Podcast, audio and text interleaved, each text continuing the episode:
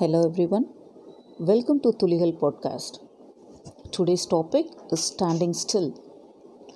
Let me begin with a quote. Be not afraid of moving slowly, but afraid only of standing still. Many of us wanted to see the results immediately. If not, we'll consider it as the attempt failed. For many, this leads to quick attempts, none of which are tried simultaneously for a period of time to achieve the expected results. Finally, they go nowhere. Because of no results, they give up and this is same as standing still.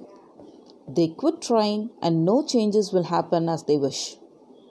Why is moving regardless of pace important? Consider a bathtub with a slope at the bottom. When you start filling the bathtub, the water moves quickly across the slope, heading for the far side. Now, you will wait as you see the progress and you stay there with the hope that it will be filled in just a few minutes. But then nothing seems to be happening.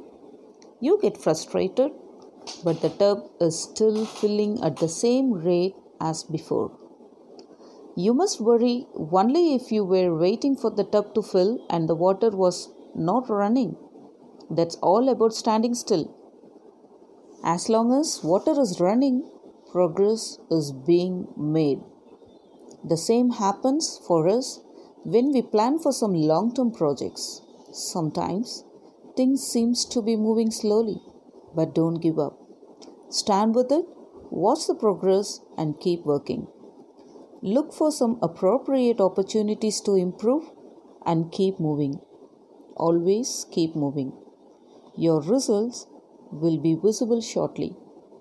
Catch you all with one other stimulating episode. Thank you.